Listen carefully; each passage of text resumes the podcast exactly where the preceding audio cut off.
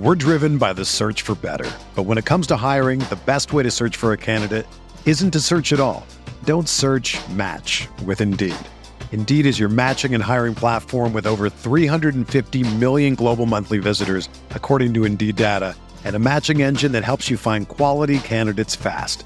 Ditch the busy work. Use Indeed for scheduling, screening, and messaging so you can connect with candidates faster. Leveraging over 140 million qualifications and preferences every day, Indeed's matching engine is constantly learning from your preferences, so the more you use Indeed, the better it gets. Join more than 3.5 million businesses worldwide that use Indeed to hire great talent fast. And listeners of this show will get a $75 sponsored job credit to get your jobs more visibility at Indeed.com slash BlueWire. Just go to Indeed.com slash BlueWire right now and support our show by saying that you heard about Indeed on this podcast. That's Indeed.com slash BlueWire. Terms and conditions apply. Need to hire? You need Indeed.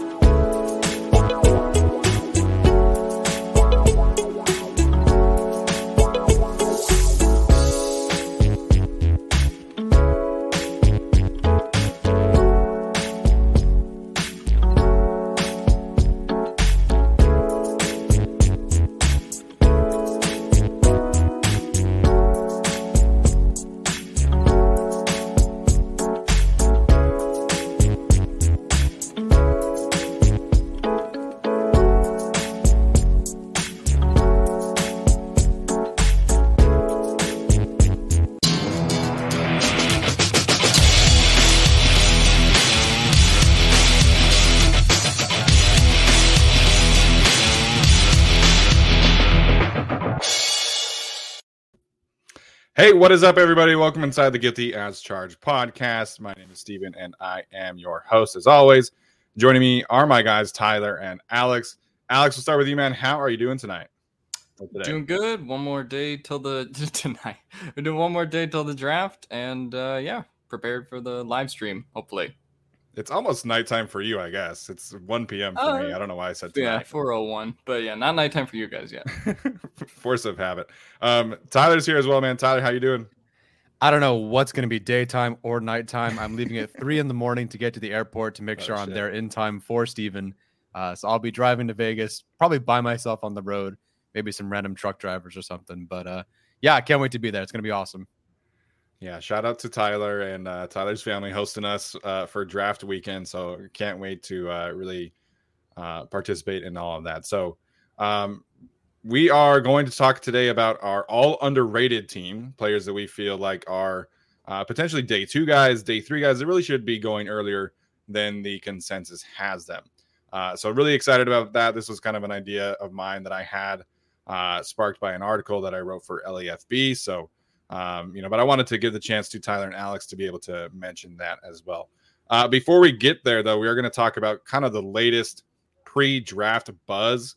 Um, you know, apparently Shawne Merriman's trying to say that there's going to be another trade or something like that. Uh, you know, we'll see, but uh, never say never, I guess.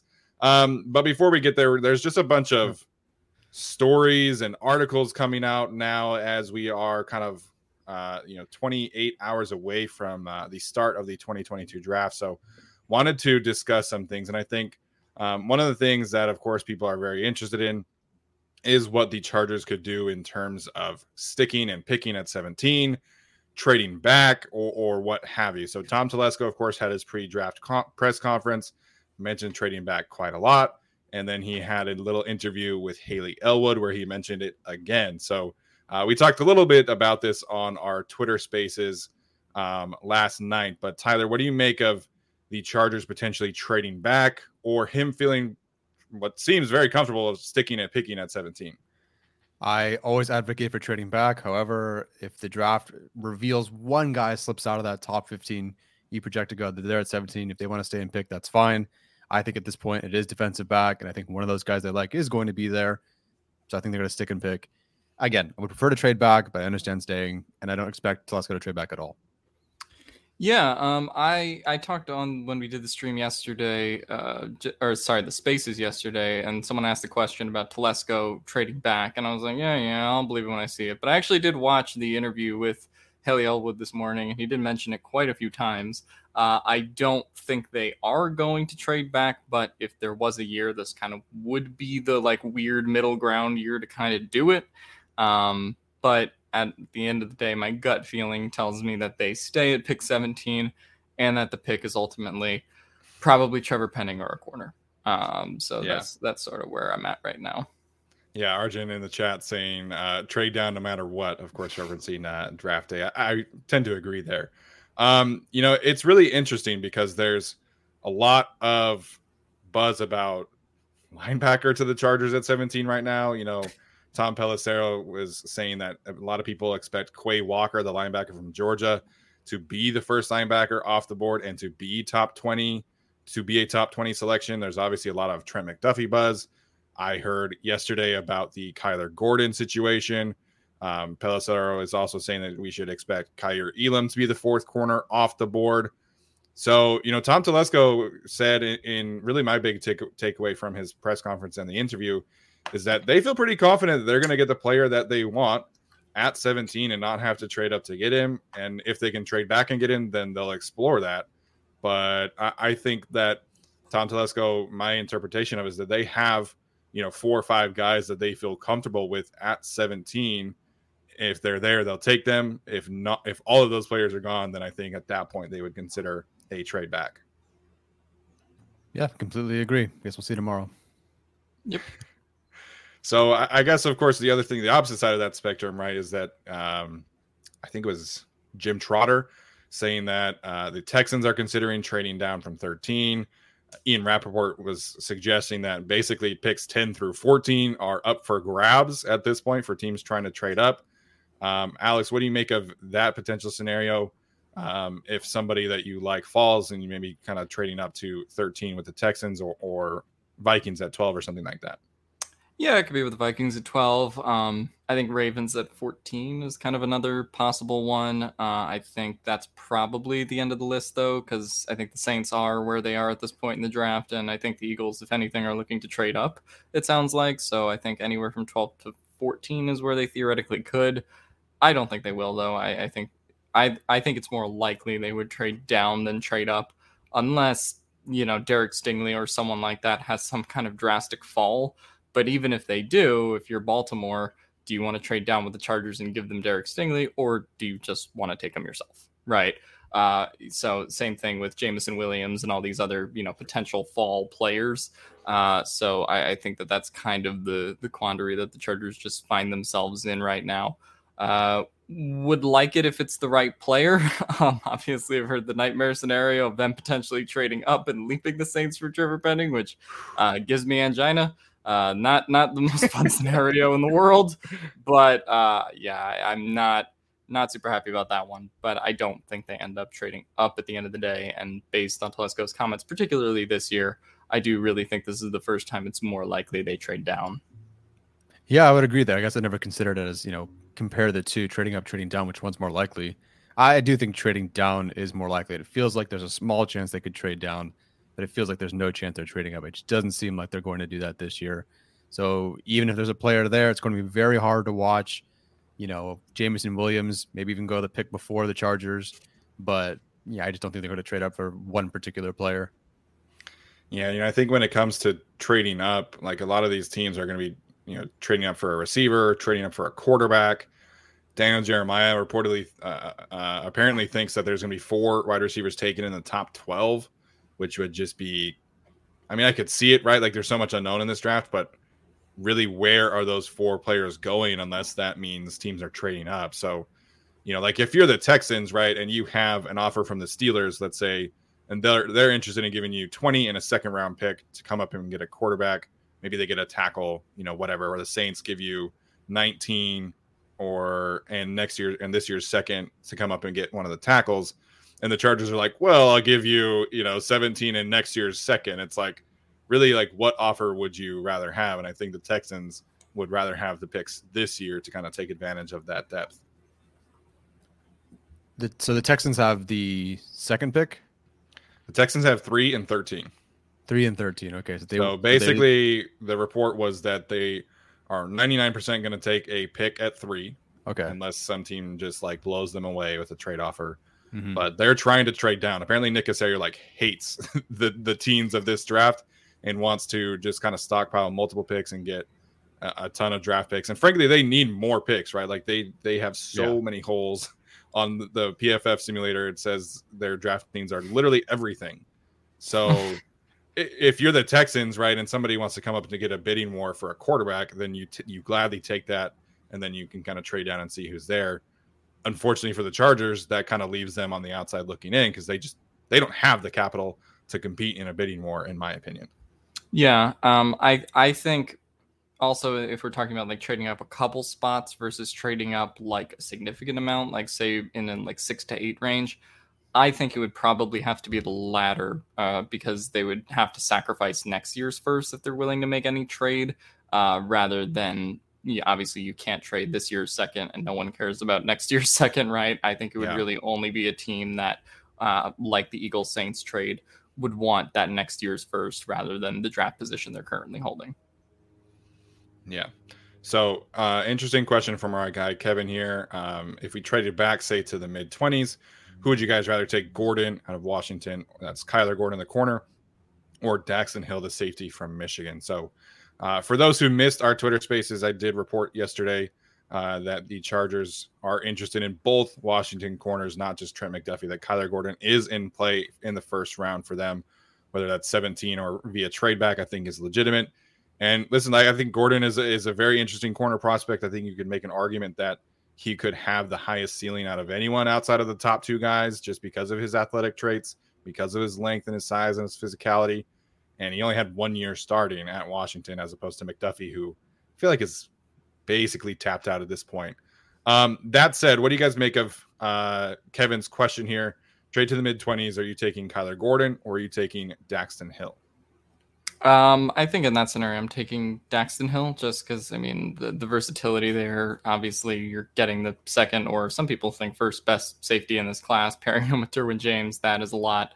Um, and also, he can play cornerback himself, uh, you know, in some spot roles. Versus, uh, I think with Kyler Gordon, you're kind of envisioning him as like a Michael Davis replacement, right? He he'd sure. probably be more strictly your outside corner McDuffie, more your slot all around the field guy. Um, so I would just kind of value, you know, the efficiency of someone like Daxton Hill and value his, you know, potential um, and his ceiling more than I would Kyler Gordon. But I, I, do think Kyler Gordon would be a good pick if they were to actually trade back in the mid 20s as well. Yeah, based on their perceived needs and even just my particular preference in the board, I would go with Hill as well. Alex described it perfectly. I just think he fits what they would, would I think, want to do and what they do need. I, I can see Michael Davis being the outside corner. I don't really want to see Alohi Gilman or you know Mark Webb be that that third safety yeah. or whatever. So I think I do think Dax Hill contributes more this year, and so I'll take him. Yeah, and you know Daxton Hill is the last first round grade for me. I know he's the he's last on your first round grades too, right, Tyler? Dax Hill? Yeah. He doesn't have first round from me. Oh, okay. I thought that. So who's your, who's your last first grade? mm, Kyle Hamilton. I mean, in terms of like the the number, I think it's like Trent McDuffie, yeah. Kyle Hamilton, uh, Andrew Booth, those guys. Okay, but yeah, Gordon doesn't have a first round grade for me. No, yeah, Kyler Gordon doesn't have a first round grade for me either. Um, so like my preference, of course, would be Daxton Hill, who does have a first round grade for me. Um, you know, he's I, I think an immediate impact player. And you know something that I wrote about in uh, my mock draft for LAFB, which was is out now. Um, you know, I had them taking a safety later on, and it's like, you know, the Charger. We we talked a little bit about Chris Harris in, in the spaces yesterday, and kind of what upgrading the slot would do for the Chargers, and really upgrading that third safety would do have a very similar effect. Because last year, you know, when Derwin James was injured, or even late in the season when they were kind of experimenting with Nasir Adderley in the box a little bit more, left Trey Marshall, Alohi Gilman, whoever you want to insert there on an island in the deep part of the field way too often. So, I mean, you can take Daxton Hill, get really creative with him and Nasir Adderley and Derwin James, and really have three legitimate starting pieces. So, my pick would be Daxton Hill, but I, I think they would choose Kyler Gordon. So from Robert Carper, he says Popper said the Chargers would not take a safety at 17. How much of that do you think is related to like? Do you think that's about Hill? I'm sure it was someone was asking about Hill. Yeah, but he's not really just a safety. Like that's not right. really what right. he is. So, do you think Hill would be included in Popper's comments here? I think this would more apply to Lewis Cine, yeah. or Kyle Hamilton, or uh, Jaquan Brisker. Of course, I don't think Brisker is going in the first round, but you know, we've heard a little bit of buzz for Lewis Cine. Obviously, Kyle Hamilton is that uh, perceived safety one, but I think Daxton Hill is versatile enough where he would be of interest for them. Maybe not at 17, but I think you can justifiably say that Daxton Hill he might be the best slot corner in this draft right now.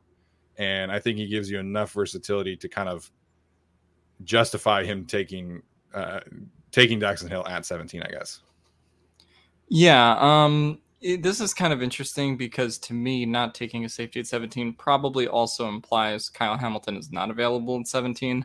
Um, so I would think that if he is, that the Chargers at least consider it. I mean, we know his versatility that he has. Obviously, the Notre Dame logo on his helmet um, contributes to some of this as well. So yeah. I wouldn't say there's no chance of a safety at 17 if the Kyle Hamilton like kind of slide is real. I don't tend to believe that it is real though. So if you're just talking about, um, you know, uh, Hill and Cine and Brisker, then no, I don't think the Chargers would take any of those guys at 17. Yeah, I agree. Yeah. So uh, there's a lot of uh, Derek Stingley comments right now. Um, Moose saying we're taking Williams, Cross, or Stingley at 17. I don't think any of those three players will be God, there. I hope so, man. Love the I optimism. Know. I know. Um, I'm sorry, I, I, don't know how to adhere. I don't know, like uh, adhere. I'm guessing uh, is how you pronounce that. Uh, I keep saying Stingley is the missing piece to our Super Bowl title. I believe that. I, I think Derek Stingley is a fantastic player. I don't think he's going to be on the board at 17. I think he's going in the top 10. So you probably have to trade up ahead of the Giants at seven to to get Derek Stingley, and that would require trading next year's first round pick to jump up that far. And so I just I don't know if that is a feasible yeah. thing for the Chargers to do. I, I am really interested, and Arjun actually pointed this out in our Twitter spaces yesterday, what the Giants and Jets do because they they're teams yeah. that have so many needs, um, and that can kind of affect where you get the Chargers on the board, right? If one of them takes Stingley, or let's say they even go Stingley and Sauce respectively, uh, then that kind of creates the run on corners. And maybe there's no corners by the time the Chargers pick at 17, or they both go in another direction, take a wide receiver and an offensive tackle, and then suddenly there's a lot more corner options available for the Chargers at 17. McDuffie potentially being there as well. So um, I, I, think that's really one to watch when you look at the the potential run on corners. Mm-hmm. Yeah, we'll talk about the uh, guys in front of the Chargers in a bit, so it'll be fun. Yeah, Kevin pointed out there's a rumor today that uh, the Texans are interested in Derek Stingley at number three. It mm-hmm. makes a lot of sense, right? That you know they can afford to take a, a big swing at this point in the stage That's of their true. rebuild. I think his odds went from like plus 250 uh, on Monday to like minus 200 to go in the top five. So there's certainly a lot of buzz gaining about that potentially happening. But I don't know. Like, there's an, also an argument to be had that you take Sauce Gardner at three, much safer evaluation for a team that really needs to start hitting on prospects and doing that immediately. So, yeah, I, I mean, I, I also heard a Texans uh, Garrett Wilson rumor the other day, so I don't know what to believe. they could go wide receiver or any position. Who knows? Yeah, I think that the top ten is so interesting because it can unfold so many ways. Like, there's yeah a lot of Charles Cross to the Giants rumors, and it's like, well, what if Evan Neal is on the board for them? Are they still taking Cross over Evan Neal? You know, yeah. what happens if they take a corner at, at five, and then you know the Panthers take Charles Cross at six instead of taking a quarterback, like everybody kind of thinks. So yeah, we know. Well, we know the Texans aren't taking a quarterback because they have famous Charger killer Davis Mills. So I mean, he, he's staying yeah. there. I mean, there's there's a lot of love for uh, Davis Mills around the yeah. league, man, and I think maybe a little hyperbolic, but a few Right. very respectable media members have said that James that Davis Mills would be QB one in this draft. I don't know if I would go that far or believe that, but the Texans like him, and I think Pep Hamilton likes him and is going to give him at least this full year to see what they have there. Probably QB two or three. I wouldn't see him leaving Willis in this one, but Yeah. Um, all right. A couple other questions. We talked a lot about Mekhi Becton on our spaces yesterday. Um, don't really want to revisit all of that again. Uh, Ian Rapoport saying that Mekhi Becton is not uh, really available. Uh, apparently, Peter King has Kayvon Thibodeaux falling to 13 in his mock draft. Any chance the Chargers could trade up, even though it's not a true position of need. So we kind of talked about trade up a lot already, but um, the Kayvon Thibodeaux stuff is so annoying, man. Like there's talk Yeah. now that Jermaine Johnson is going in front of him as early as seven to the Giants. I don't understand where why Kayvon Thibodeaux is like this year's. Uh, he's falling in the draft according to the media, and I- I don't get it. Like Kayvon Thibodeaux is a fantastic player. I almost consider making him edge one over Aidan Me Hutchinson too. but like this is ridiculous. Like I, I like I love Jermaine Johnson, but taking him over Kayvon Thibodeaux, man, like never a chance. No chance I would con- even consider that. yeah, Kayvon Thibodeaux just seems kind of like a symptom of we get to April and we start overthinking things because all the conversation February, March, and everything else was okay. He's the second best edge rusher, and at worst, he's probably going top five. Right, like that. Mm-hmm. Mhm. That was kind of the conversation with him, and so then people like developed questions about his work ethic and stuff like that. Um, I just don't see it. I, I mean, the tape at Oregon shows that he's the second best edge rusher in this class, and he's a freak build and projects to be a great edge rusher. I I, I don't understand it at all. Um, I, it seems like all the media members really do think he will fall. That's not like just, you know trying to like throw him under the bus. It's just what they think will happen. Like um, Mike Garafolo and, and Benjamin Allbright and others have said. Uh, but I don't really understand why. No, me neither. I, I, I mean, it really doesn't matter to the Chargers, but I or to us really, but I would hate to see. Not that these other guys don't deserve it, but if like Walker goes before Evan Neal and Kayvon Thibodeaux, like I just don't know what we're watching. Like, what Yeah. did the Giants do? What did the Texans do? What are you doing that for? Yeah.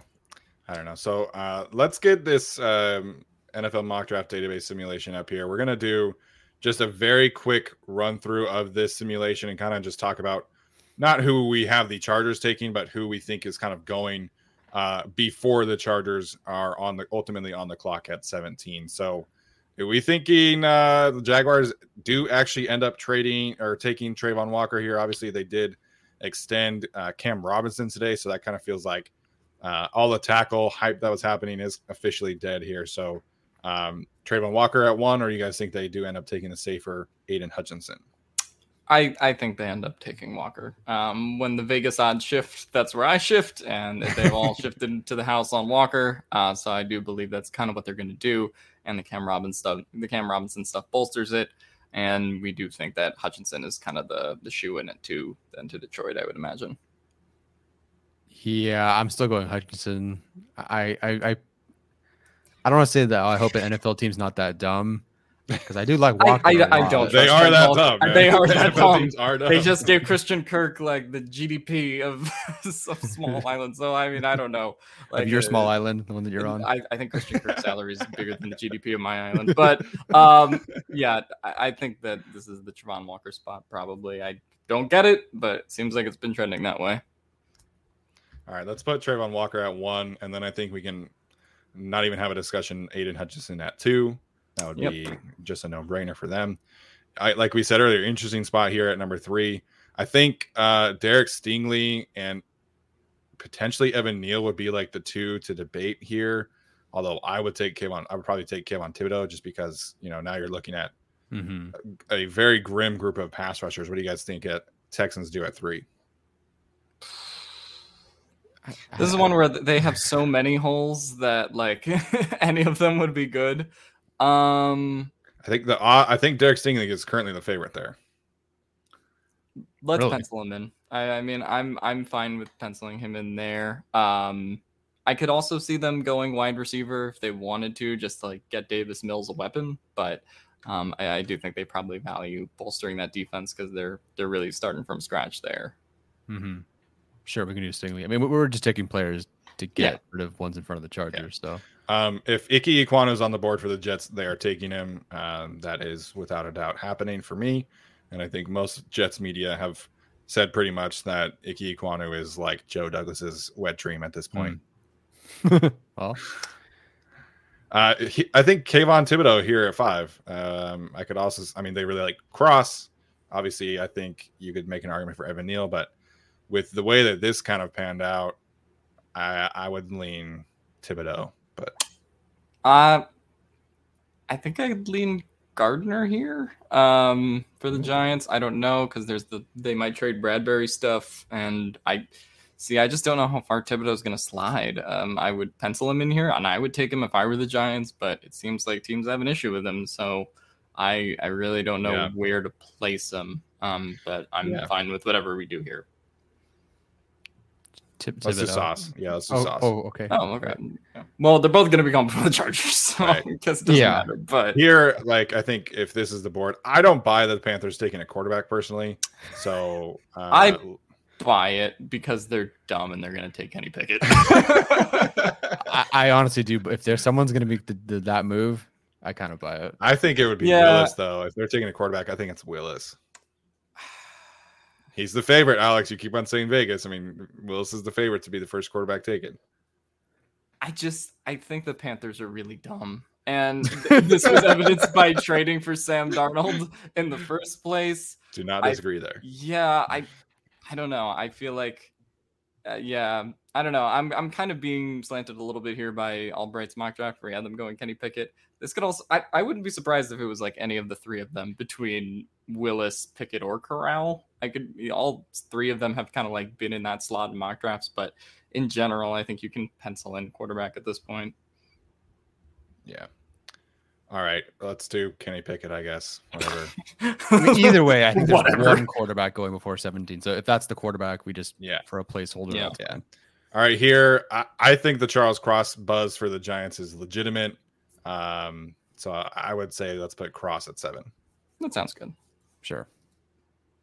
And then Falcons at eight. Their offensive tackle situation is frankly really good. It's like the only thing that's good on their roster.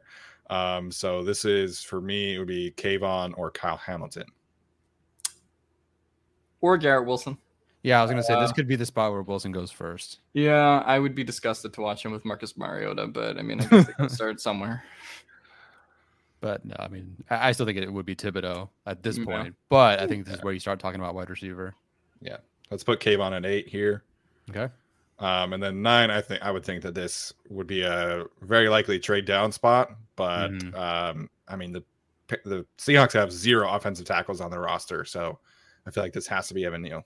Not not yeah, put Evan Neal there, but not like they have a quarterback to protect anymore.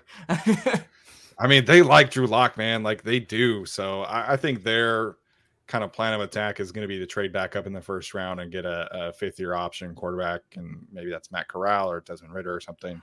But I think at nine, I think they're taking whichever offensive tackle is best available, and that's Evan yeah. Neal here. Third tackle. All right, Jets. I, Jets. I think this has to be a receiver. So yeah. I think Garrett Wilson is a little redundant to what they actually have. Probably mm-hmm. So I would think this is Drake or Jameson. Probably Drake. I buy Drake. All right. That's, that seems to be the buzzy one anyway. Yeah. Um, Ron Rivera loves Ohio State guys. Very easy pick here for me. Garrett Wilson at 11. Yeah. Yeah. Sure. That makes sense. Oh, please don't let make me watch Garrett Wilson with Carson Wentz. Are you fucking oh god. Oh no. No. No. Oh, sweep gosh. the Eagles. Oh no. Please. All right. Vikings, there's a lot of secondary talk here. I think this could be a Jermaine Johnson uh, possibility as well. There was a lot of talk that they were trying to trade um, Danielle Hunter, hmm. but I feel like I feel like they would take Kyle Hamilton at this point, or maybe even yeah. Trent McDuffie. Yeah, I think the value for for Kyle Hamilton kind of makes more sense. Do they need a safety? Like I know they also were trying to trade. Right. I think Harrison Smith is on their roster for 2022, and that's it. Mm. So. They don't. I don't know. I don't know who their other safety is, but I mean, they like they're going to be doing the Vic Fangio defense, and they they need Mm. like a, a secondary chess piece to to kind of make that happen. Right. Um, so I would go Hamilton here. Okay. Um, Who did we give the Texans earlier? Did we give them? Stingley. Stingley? Okay. So it'd be very is kind Lovey of a Smith to tr- take Jermaine here. Yeah, but- this this sounds like a Jermaine Johnson spot, and we've heard all the buzz that he's like a lock to go top ten, and this is thirteen. So Yeah. this kind of sounds like the value. Okay. Sorry, Uh, Ravens. Dan Jeremiah thinks that unless a pass rusher is on the board for the Ravens, they are taking Jordan Davis. So Yes, hit Jordan Davis, please. Okay. Okay, now hit Uh, Jameson. big Williams. one, big one. Now yeah. hit Jameson Williams. Oh, I see. for. I think you wait till 18, Alex. I think you can really wait. Yeah. No, no, no, no, no, no, no, no, no. you, no, you can't wait. You can't wait till 18 to take Jameson, man. These unfortunately, are I, unfortunately, I do think that 15 is the floor for Jameson. Probably. You know, Mhm. he could. I think he could go as high as eight to the Falcons. Like we, we, like Tyler was saying, that's where you start talking about receivers. Um, but yeah, I can't see Jameson falling past the Eagles, man. Yeah, the Saints are just weird. I this is where I get to the point in mock drafts, and I think we I think we had a mock draft where the, the- was it our 3.0 where the Saints actually took Kenny Pickett or something like that. Yeah. Um, yeah. So I don't think they'll go quarterback. I think they go with another player, but I just have no idea. I mean, again, they don't have a left tackle. They, they literally do not have one. Um, their Take current Trevor Penning. Here he their, cur- is. their current projected starter is James Hurst, who's been mostly a right tackle, mostly a swing tackle. Mm, Um, their pass rush is fine. So I, I mean, they have Cam Jordan. They have um, what's the other guy's name that went to uh, UTEP, who they traded up for? Oh, Davenport. Davenport, yeah. So I don't think it would be Karlaftis. I wouldn't be shocked at Devin Lloyd because Demario Davis is getting older. But to me, Mhm. again, they have 19, so they could probably take Devin Lloyd there. So I think this is Trevor Olave Penning or Penny. This is- already already plays left tackle. Doesn't have to convert positions. I- High upside. Yeah. high upside, you know, top top ten physical traits. We're not going to talk Okay, about the day yes. three tape. We'll talk about day one tape. I, I think you go with Trevor Penning. right, but this is this the run on receivers has begun. Mm, So this is Olave or Penning for me, and I don't know, man. Like I, I don't know if I'm confident that they would pass on Olave to in favor of Trevor Penning. can we get one of those like hypnosis pendulums? Like you will take Trevor Penning. uh, I I mean, don't, yeah, th- they're such a weird team because I, I don't think they have like one need in particular that's Yeah. much bigger than the others, but um, all comes down to what they want the most here. I could see Olave, um, and maybe they get Olave and try to kind of pair him with Michael Thomas. I, I don't know. I think they take Olave. I, gut feeling is that they take Penning, but I think Olave is also a very strong possibility. I, ju- I just think dare the Chargers to take Penning. Like we have Olave. You know, I, and I think if he's if Olave is there at 17, I think the Chargers would take him. But Penning is something like Chargers second guess themselves. Eagles don't take him. We get him at 19 anyway. Whereas All right, if you're sorry, if you're in the chat here, let us know if you think the Saints would take Penning or Olave right now. Do it. quick. not wishful thinking, what do Not you what think you think they're they- gonna play? not what you want them to do because I think everybody would want them to take Penning. What do you actually think they would do? So let us know quick, Penning or Olave. The only thing I'll say is if in this position they have the Eagles take Jameson off the board, you know the Eagles aren't going to go receiver at 18. I don't think the Chargers are super likely to go receiver, although they could still. Um, so if you're the Saints, you could kind of make the bet the Chargers aren't going to take a receiver and then take a tackle uh, and take another receiver at 19, or take the receiver and force the Chargers to kind of take Penning. That's also a possibility. Um, but I wonder with Jameson off the board, that, that kind of also comes down to like how they have Olave graded too, I guess. Yeah, Anthony points out, uh, why would you jump the Chargers for a receiver? Tackle makes more sense. So better than if you take if the Chargers took Olave, then who do they have for That's like that's the thing. Like I don't think they jumped the Chargers though. Like I think they just did that to get another first round pick like this year. But yeah, I mean at 19 you could take. I mean they could take. Uh, I don't think Burks is going to go top 20, but that's a possibility. You could go Jahan Dotson, who again is very similar to Olave. So uh, I don't know. I think gut feeling they take Penning if, if he's there, but I also kind of think that for the Chargers. So I don't know. Pencil it in for Penning. Have fun with that one. Well, I mean, all right. So I, I think we can kind of stop this here, right? But I think this is kind of where we see the board going and who we feel confident in going ahead of the Chargers. So Ty, yeah. if you could scroll up a little bit here, I would say obviously Penning has a chance to be there at 17, but I feel confident that everybody else that we yeah. took 15 up is going to be off the board for the Chargers. So ultimately, this pick is is likely coming down to Penning, McDuffie, or Olave. I agree. I wish it would be Zion, but I don't. Who who do we think from 15 on up has the biggest chance to fall? Um, I guess we heard about Evan Neal and the potential medical stuff. Um, but yeah, that, like fall in the sense of fall to the Chargers or fall yeah. past where we took them. Uh, fall to the Chargers. I mean, f- flavor it could be Drake London if they just don't want that kind of receiver, then they just would literally just yeah. pass it. Like if we yeah. we want the speedster, we want the you know the Garrett Wilson type, we want Olave, whatever. Like London is a particular kind of receiver, and if a team just doesn't want that, yeah, they won't take it. Yeah, I think London would be my choice as well because I, I I'm pretty confident in saying that Wilson and Williams will be selected in the top right. 15. Yeah. So yeah. London, I think there's a legitimate chance he falls. Maybe Kyle well, Hamilton. Ticket, I guess. yeah, you're right. You're right there. Need a backup um, quarterback. yeah, you, if you would have asked me this a few weeks ago, I would have maybe said Jermaine Johnson, but now he's potentially going in front of Kayvon Thibodeaux and likely a top 10 lock. So I don't know. I, I think Kyle Hamilton or Drake London would be my choices there. Okay. All right. Yeah. So, uh, gut feeling here, guys. Uh, before we head into the draft, who do you think uh, the Chargers kind of leaning towards? Uh, if let's say Penning, Olave, McDuffie all on the board, who do you think the Chargers pick is? McDuffie. Penning. Ugh. I hate that I, I, just said that, but I yeah. I, I in some order, I think it would be Penning, McDuffie, then Olave. But I could see it being any of them.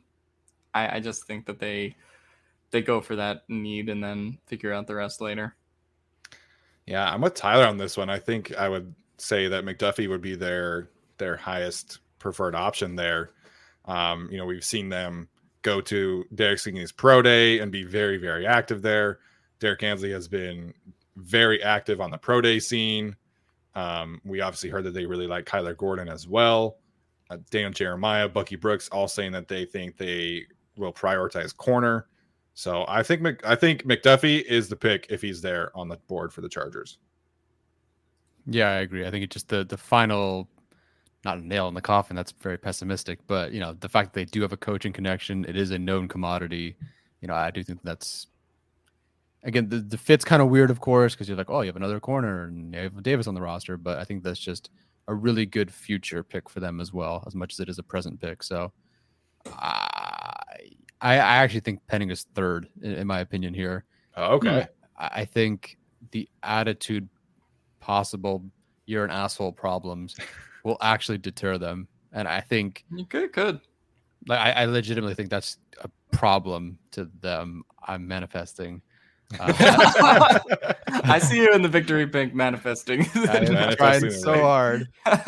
um, yes, I, I, think Penning would be would be third to them of that trio because of that reason, and I hope that they do value like eyeballs and stats and you know penalty flags, penalty flags. You know, so no, I, I think it all lines up. You know, based off of what again the actions that we have seen so far from this team um, you know, Brandon Staley talking about, you know, getting more possessions for Justin Herbert, getting mm-hmm. more hands on the football and creating more opportunities, I think is a legitimate thing. And and there's there's gonna be a lot of people, you know, I was talking yesterday on Twitter about the McDuffie thing, and everybody was like, "No, that's such a man pick. It's he's he's too short, he's too small." And it's like, I think that McDuffie does have enough versatility where he could be a safety option for them. You know, he they tried to do a little bit of that with Chris Harris last year, but he was too old and too bad and not a good tackler to kind of make it work. So, you know, you get you get McDuffie as your starting slot You can keep Asante Samuel Jr. on the outside in this scenario, which I think is frankly better for him as well. And you can rotate the two of them depending on matchups. You can put McDuffie at safety in base packages, allow Nasir Adderley to play box. So I do think, you know, it's a similar conversation with Dax Hill where you're kind of not just getting a slot corner, you're getting a secondary chess piece to move around and again, just kind of create havoc back there for the Chargers. We're driven by the search for better. But when it comes to hiring, the best way to search for a candidate isn't to search at all. Don't search match with Indeed. Indeed is your matching and hiring platform with over 350 million global monthly visitors, according to Indeed data, and a matching engine that helps you find quality candidates fast. Ditch the busy work. Use Indeed for scheduling, screening, and messaging so you can connect with candidates faster. Leveraging over 140 million qualifications and preferences every day, Indeed's matching engine is constantly learning from your preferences, so the more you use Indeed, the better it gets. Join more than 3.5 million businesses worldwide that use Indeed to hire great talent fast. And listeners of this show will get a $75 sponsored job credit to get your jobs more visibility at Indeed.com slash BlueWire. Just go to Indeed.com slash BlueWire right now and support our show by saying that you heard about Indeed on this podcast. That's Indeed.com slash BlueWire. Terms and conditions apply. Need to hire? You need Indeed.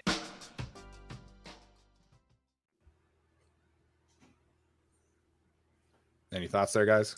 Yeah, no, I, I think that's fair. I mean, I, I think the upgrade from Harris to McDuffie makes that pick a lot more attractive, even if you don't want the Chargers to go corner in the first round or if you're out after Sauce or Stingley, just because you know McDuffie's not as uh, sexy of a pick. But I think the immediate upgrade that you get there, in addition to obviously already having J.C. Jackson and Asante and you know Michael Davis in the secondary, um, I, I, think it would certainly solve uh, a lot of the issues last year. Uh, specifically, not that it would solve Hunter Renfrow, but it, it would it would reduce his uh, his problems quite a bit.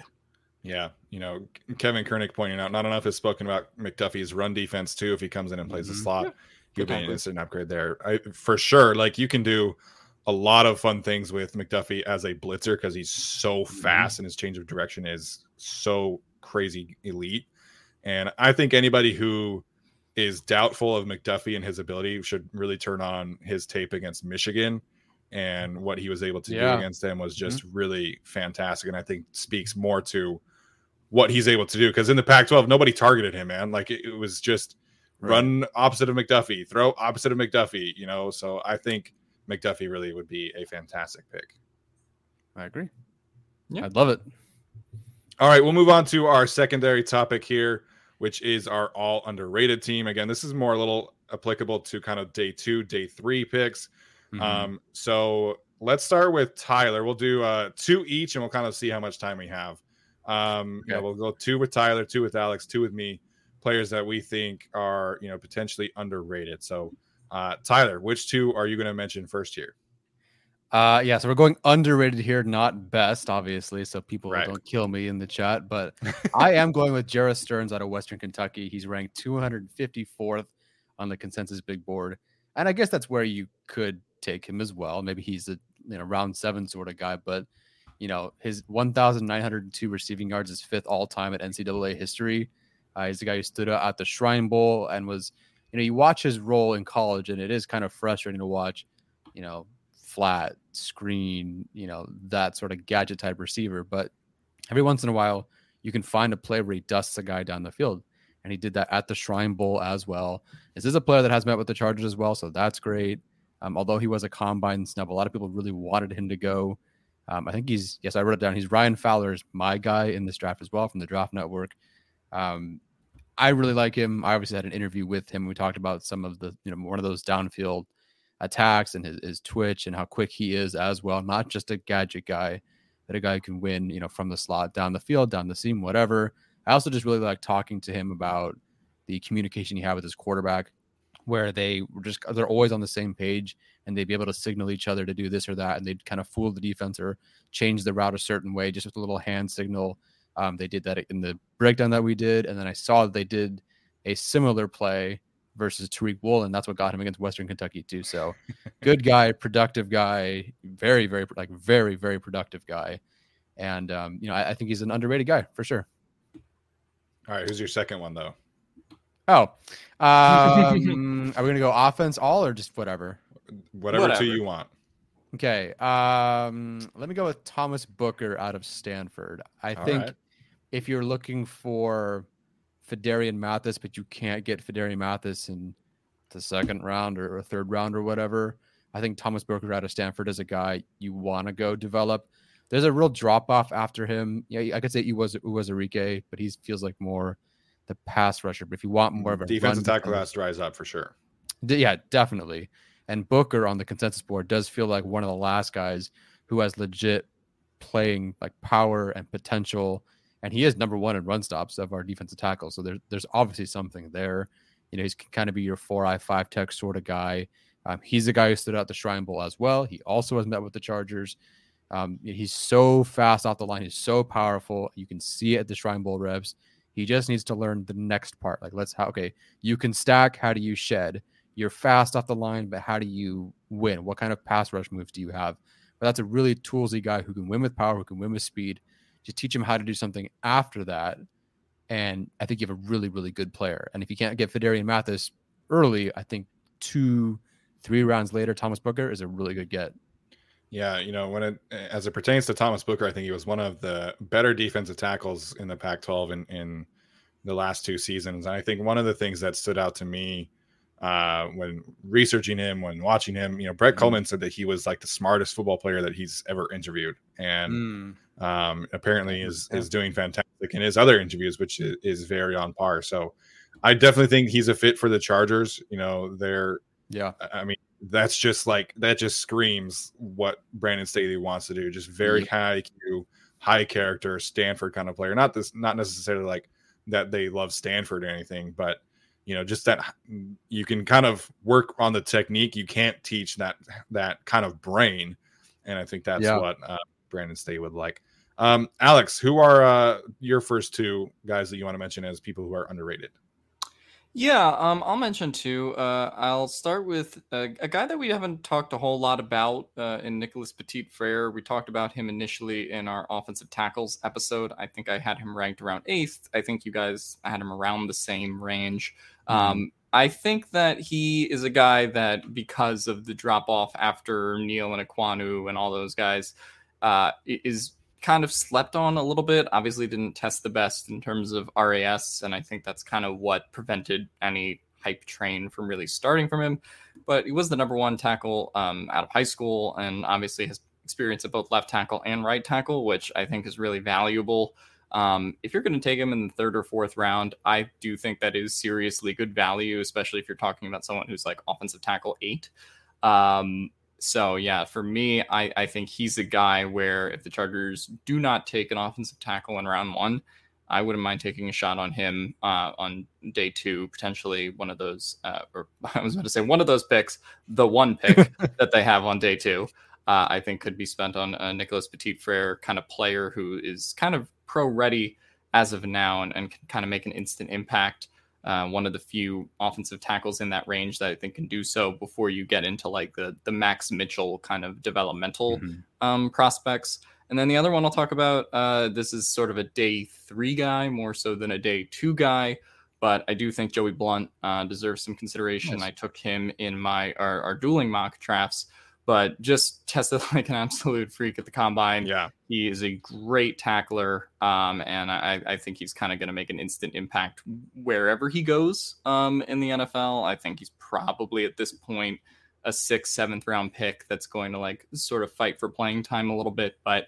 if you ask me, am I going to take like the upside of uh, a Mark Webb or an Alohi Gilman or Joey Blount? I'm kind of going to lean that Joey Blount is a little bit more yeah. my type of player uh, than those guys. And I, I, think that he's the guy that the Chargers would obviously love to have on defense. Um, not really like a Swiss Army knife type of player, but just a guy who can do everything you're asking him to.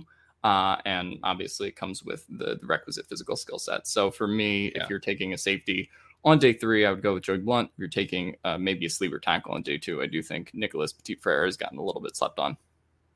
Yeah, Julian Blount, man, like from a speed and athletic profile, I think he was a four three nine at his pro day. So you're probably looking at like a low four four kind of athlete, and uh, you know him and JT Woods, I feel like are in very similar uh, ability levels, and I think you know the Chargers taking one of those players would be great for for that secondary. You know, get like we talked about with you know Daxton Hill, they do not have the requisite athletes on the back end to allow Nasir Adderley to be flexible and to get JT Woods, get Joey Blount. I think would be a, a mm-hmm. fantastic mm-hmm. call. And I think Blount went on a third on a, a, top thirty visit, so they're obviously interested in him. Yes, they are. Um, Petit Frere, when I so when I watched him first at first glance, um, he was getting like back end first, early second round pick, and that really right. kind of that messed with my expectations a little bit. Yeah, you know, I was expecting a significantly better player, and I think in terms of his technique, he's very advanced with his hand placement. I think he does kind of have the best hand placement of that you know second and third tier offensive line group. But I think the the thing there is like you you just wish he had a little more juice to him and played with more juice and effort, and so kind of like kind of gave me like discount Alex Leatherwood vibes. if you're taking that in the third, I think that's fine, right? But right. if you're taking the problem is Alex that... Leatherwood went the first, so yes, I mean, exactly. the whole two rounds later is not bad. No, yeah. but there, there's definitely some things to work with with Petit yeah. Frere, and like I said, very fantastic pass blocker. Would be pretty happy with him if that's the third round pick, but round two, like absolutely not. Yeah, I think he was a late second for me, and then that was a third round grade for me. Um, yeah, I'm looking at my notes, and at the time I wrote, "Yeah, I don't like this guy as much as a consensus," um, because at that time he was getting that first round, you know, sort of buzz, and I'm like, I, I don't know about that. um, but he is like he is good yeah. or kind of average at everything. I think he's best in the run game, right. but he's he's kind of he's actually like good. It just to me, it's like a feel, a gut feeling sort of thing like Leatherwood wasn't a bad tackle prospect, but there was something about watching him that pushed him down my board consistently and it nagged me and it bugged me. And then, you know, I'm not saying he, you know, that's the reason he didn't do as well this season, but like it, it translated. Like, I'm not saying that's exactly why, but that yeah. gut feeling stuck. And then the results were terrible. So when I had that same feeling with Petit Frere, even though I recognize that there's a lot of good qualities, you know, I he, he's number nine for me on my rankings. I don't know if I changed that on my grade board, um, but he was ranked ninth uh, ninth for me at the time. So yeah, um, but yeah, I, I, do think he is like you're saying he's getting lost in the shuffle a little bit. Like everyone's just kind of skipping sure. to Mitchell, to Lucas, to Deitch or whatever. And I think a lot of people are forgetting about Petit Frere. Are we forgetting about Petit Frere, or are we just never drafting in the second round? So we just have not talked about him whatsoever. I think well, that's what more. I, I don't think we're forgetting about him, but I do think there's been like he was probably like OT five in consensus when we did our episode, and now he's probably like eight or nine. Like so that that's where I feel like the, it's kind of slipped to. Yeah. So I, I, think that's a good one. So I've talked a lot about uh, a couple guys here.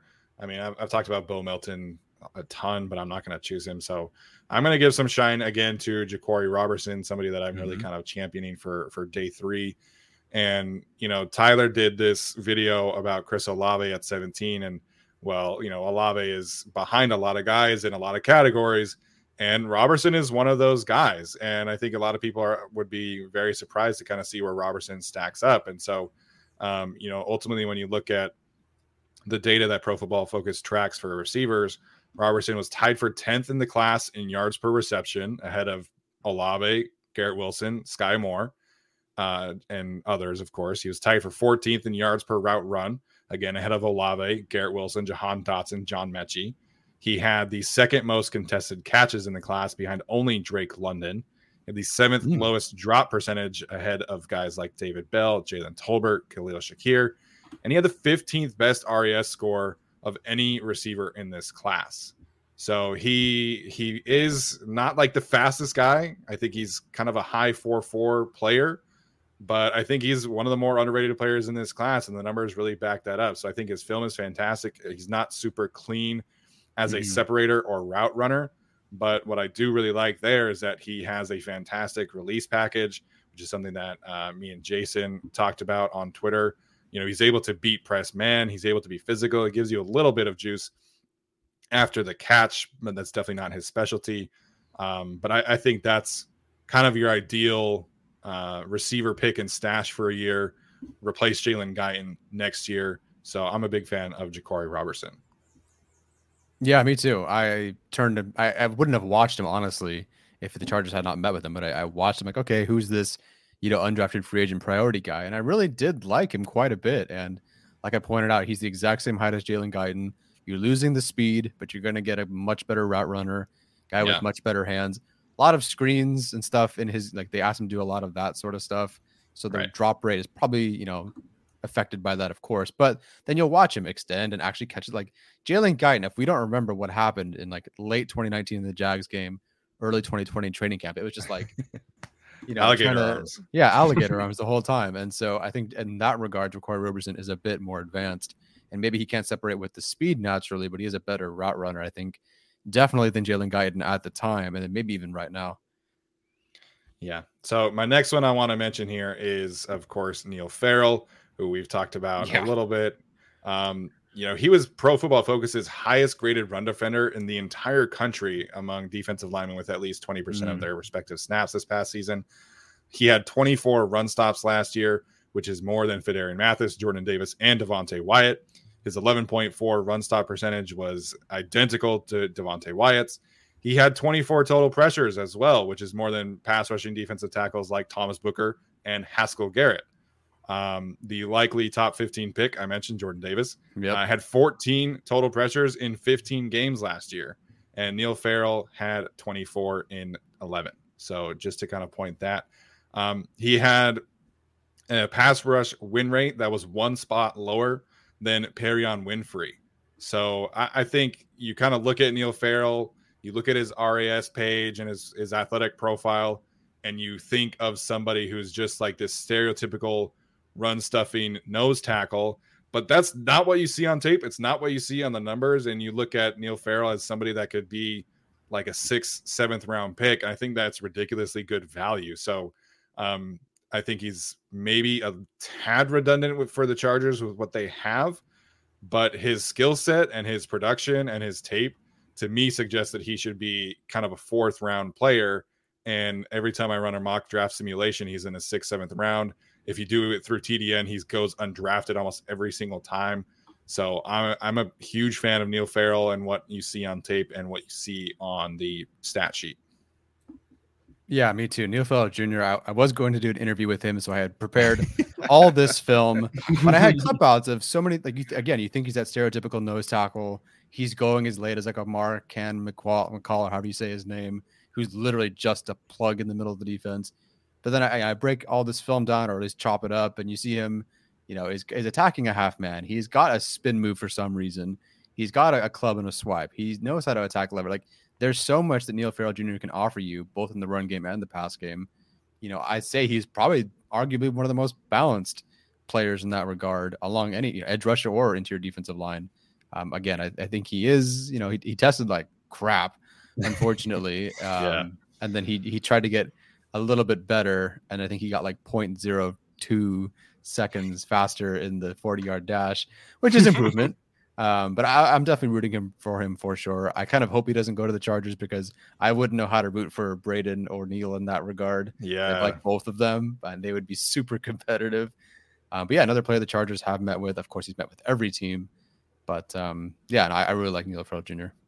Yeah, I, I think Neil Farrell, Neil Farrell, ew, Neil Farrell Jr. is great there too. Uh, if they if they if they want to take a chance on him, I see the the testing thing is kind of weird. I mean, just kind of for that big defensive tackle in general. Like Jordan Davis tested like a freak, obviously, but they don't traditionally test that well. No, they don't. Uh, given how big they're built. So for me, if that's the reason that you're moving Neil Farrell down your board, I'm kind of like, well, well, did you watch the film? Maybe because he's pretty good. But um, so for me, uh, he's definitely one of the more underrated guys in this class. I, I can't believe that he's consistently like, I guess DT seven or eight at this point. Um, yeah, that that's still a little bit surprising to me.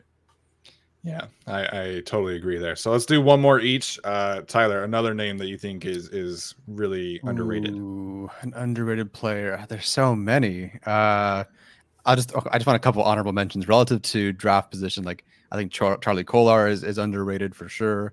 I sure. think compared to Isaiah Likely, Chigoziem Okonkwo is underrated because he's like 90 picks later on the board. Uh, I'll go with a completely random one then. That he's not. He's a four-three defensive end that I, I also interviewed. Jacub Panasiuk out of Michigan, Michigan State. Um, how hmm. often do you guys have guys who are like top 10 in pass rush productivity, pass rush win rate, 73 pressures, 11 sacks, 32 run stops last year, and he's in like the 400s or something. I have no idea why, um, but that is a high level of production at a good program. He also has a brother who played defensive tackle for the Panthers and Raiders, if I'm not mistaken. So there's some NFL blood there too. I think if you can, like, if, I don't know why he's going so late on these boards or just nobody's watched him, but somewhere in the seventh round or is an undrafted free agent somehow is a guy at Michigan State who had 73 pressures, 11 sacks, 32 run stops. He can win outside. He can win inside. I he broke that down for me.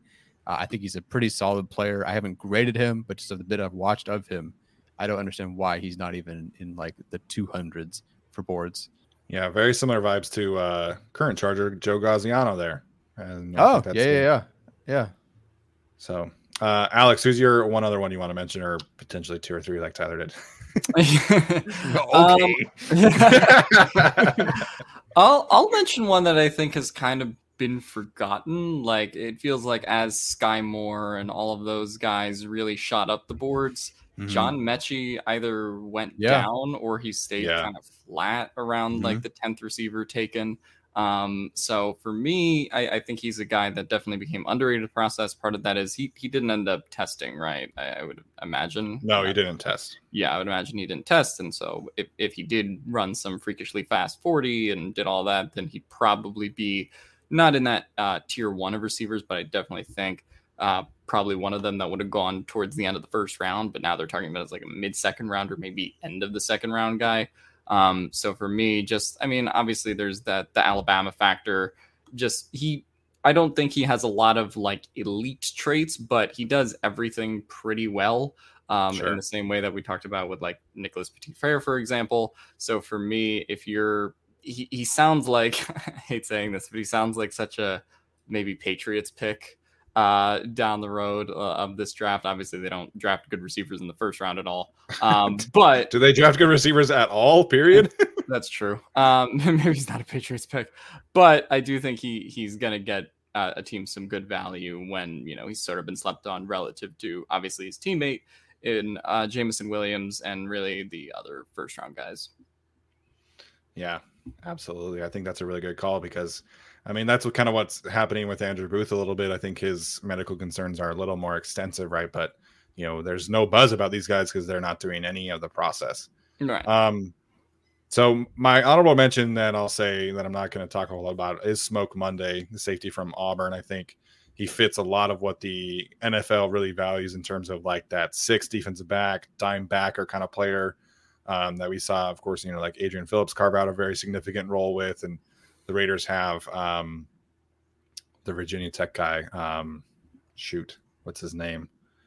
The Raiders have Divine Deablo. There we go. Oh, okay. Um, so I think Smoke Monday could could absolutely carve out a, a significant role there. Um, I, I think for me, when it comes to offensive line sleepers, because that's obviously like what I care most about, uh, is Zach Tom, the offensive lineman from Wake Forest. So um, he's not necessarily like an elite athlete. I think he tested in the great category in pretty much every category except uh, for size. Um, so I, I, think he is kind of that discount Rashawn Slater in a sense of he's just a really freaking good technician, man. I think you rarely saw him get beat on tape. Um, started out his career at Wake Forest as a center and then play, kicked out to left tackle for them as they kind of pivoted towards a more pass happy approach. And so I don't know, I don't necessarily know where his best position is, but I think he could come in and, and really be that second, third round version of what we were all talking about with Elijah Vera-Tucker and Rashawn Slater last year, where you are getting a player that you just want on the field and you can kind of figure out the positions later. So I think specifically for the Chargers, like you could potentially see him be a right tackle. If he's not, you could play him at guard. He could be a potential um, Corey Linsley replacement at center down the road.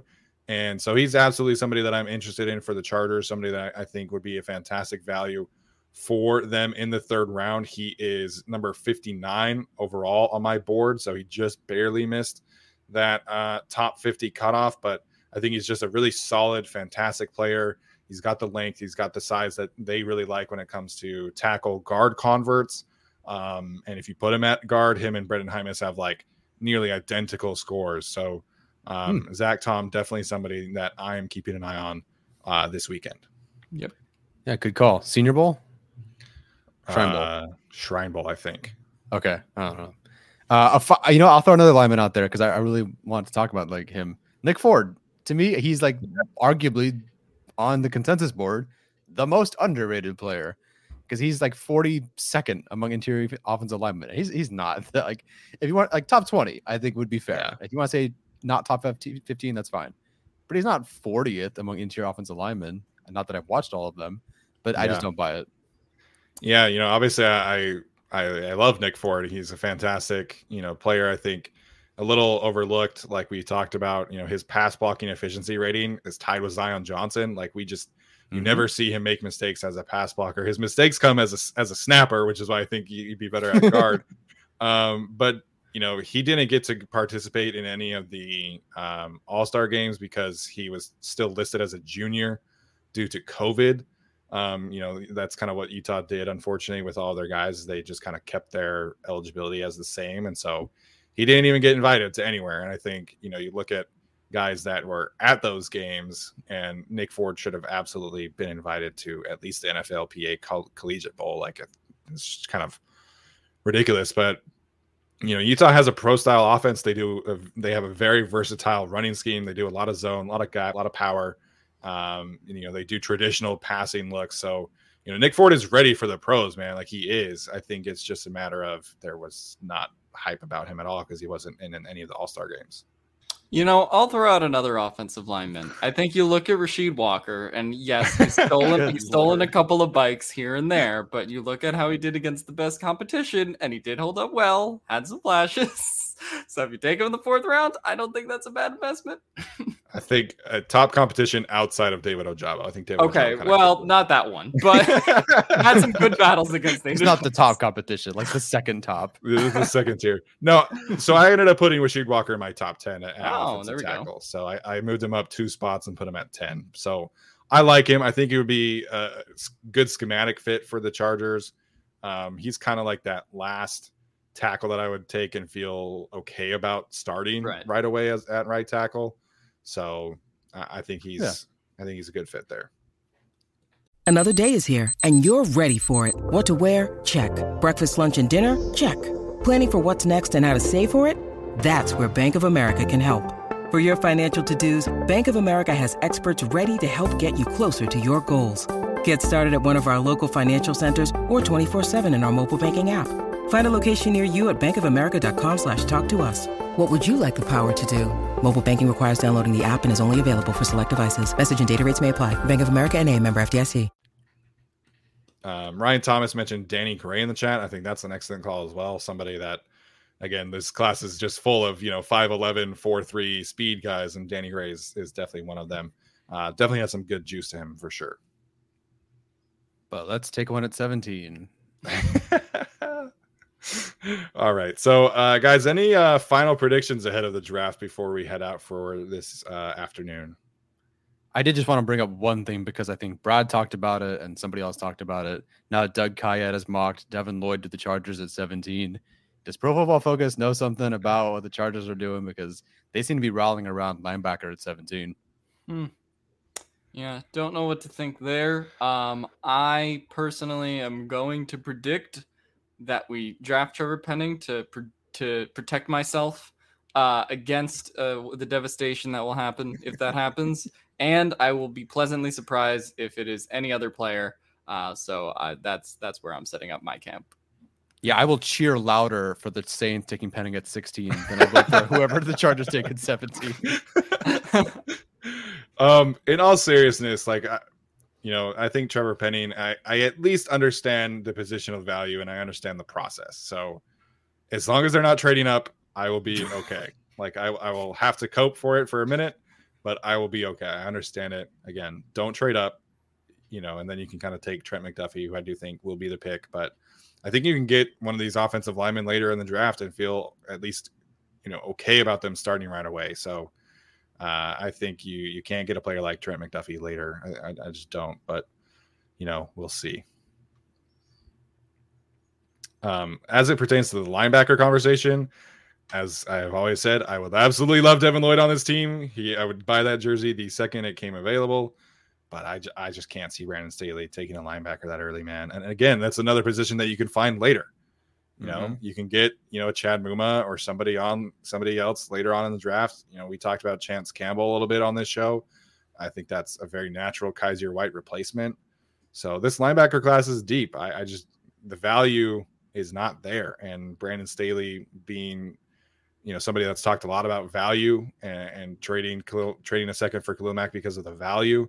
I just I can't see him taking a linebacker at 17. Yeah, me either. I, I don't think they take a linebacker at 17. Um, I'm curious to see what PFF knows that we don't uh, about that. But yeah, maybe we have to slide into Argent's DMs and find that out. But I, I, I don't think that uh, I don't think they take a linebacker.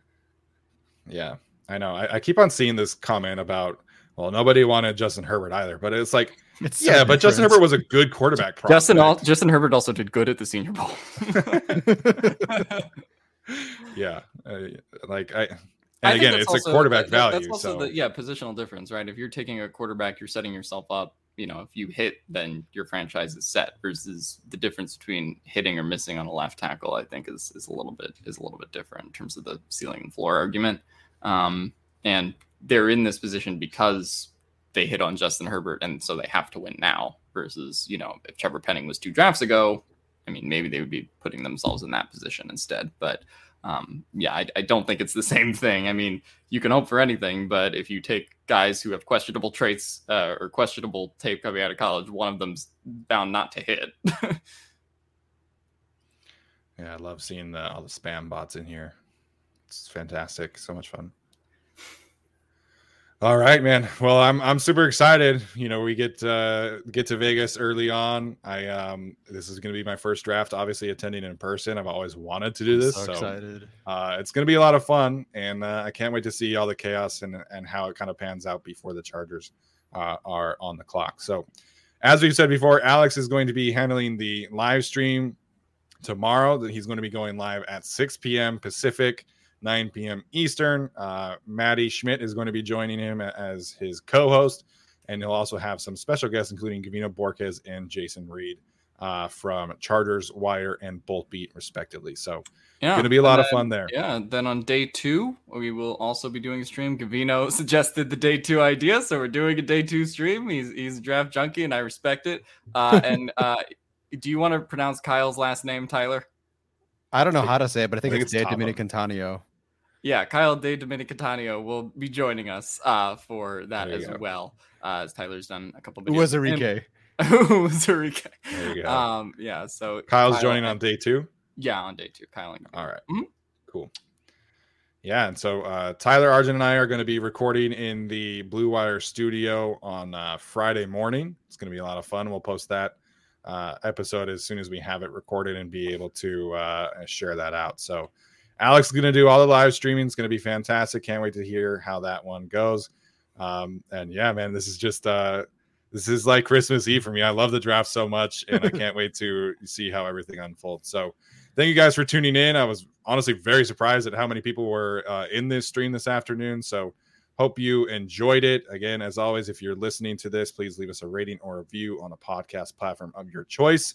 And that's going to do it for us. Our pre-draft coverage is officially over. So we will have you guys covered uh, this week with everything that we can possibly imagine. So stay tuned for all of that and uh, stay safe. We'll see you guys later. Everyone is talking about magnesium. It's all you hear about. But why? What do we know about magnesium? Well, magnesium is the number one mineral that 75% of Americans are deficient in. If you are a woman over 35, magnesium will help you rediscover balance, energy, and vitality. Magnesium supports more than 300 enzymatic reactions in your body, including those involved in hormonal balance. From functional medicine doctors to mental well being and female hormone experts, we all know that magnesium is the one mineral to improve all aspects of well being and health. But which one? Magnesium Breakthrough from Bioptimizers, the trusted choice recommended by leading experts with seven best absorbed forms of magnesium to ensure your body receives the support it needs for overall well being.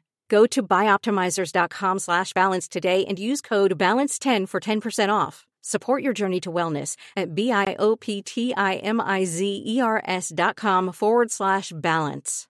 Magnesium Breakthrough from Bioptimizers, your foundation to optimal health and vitality.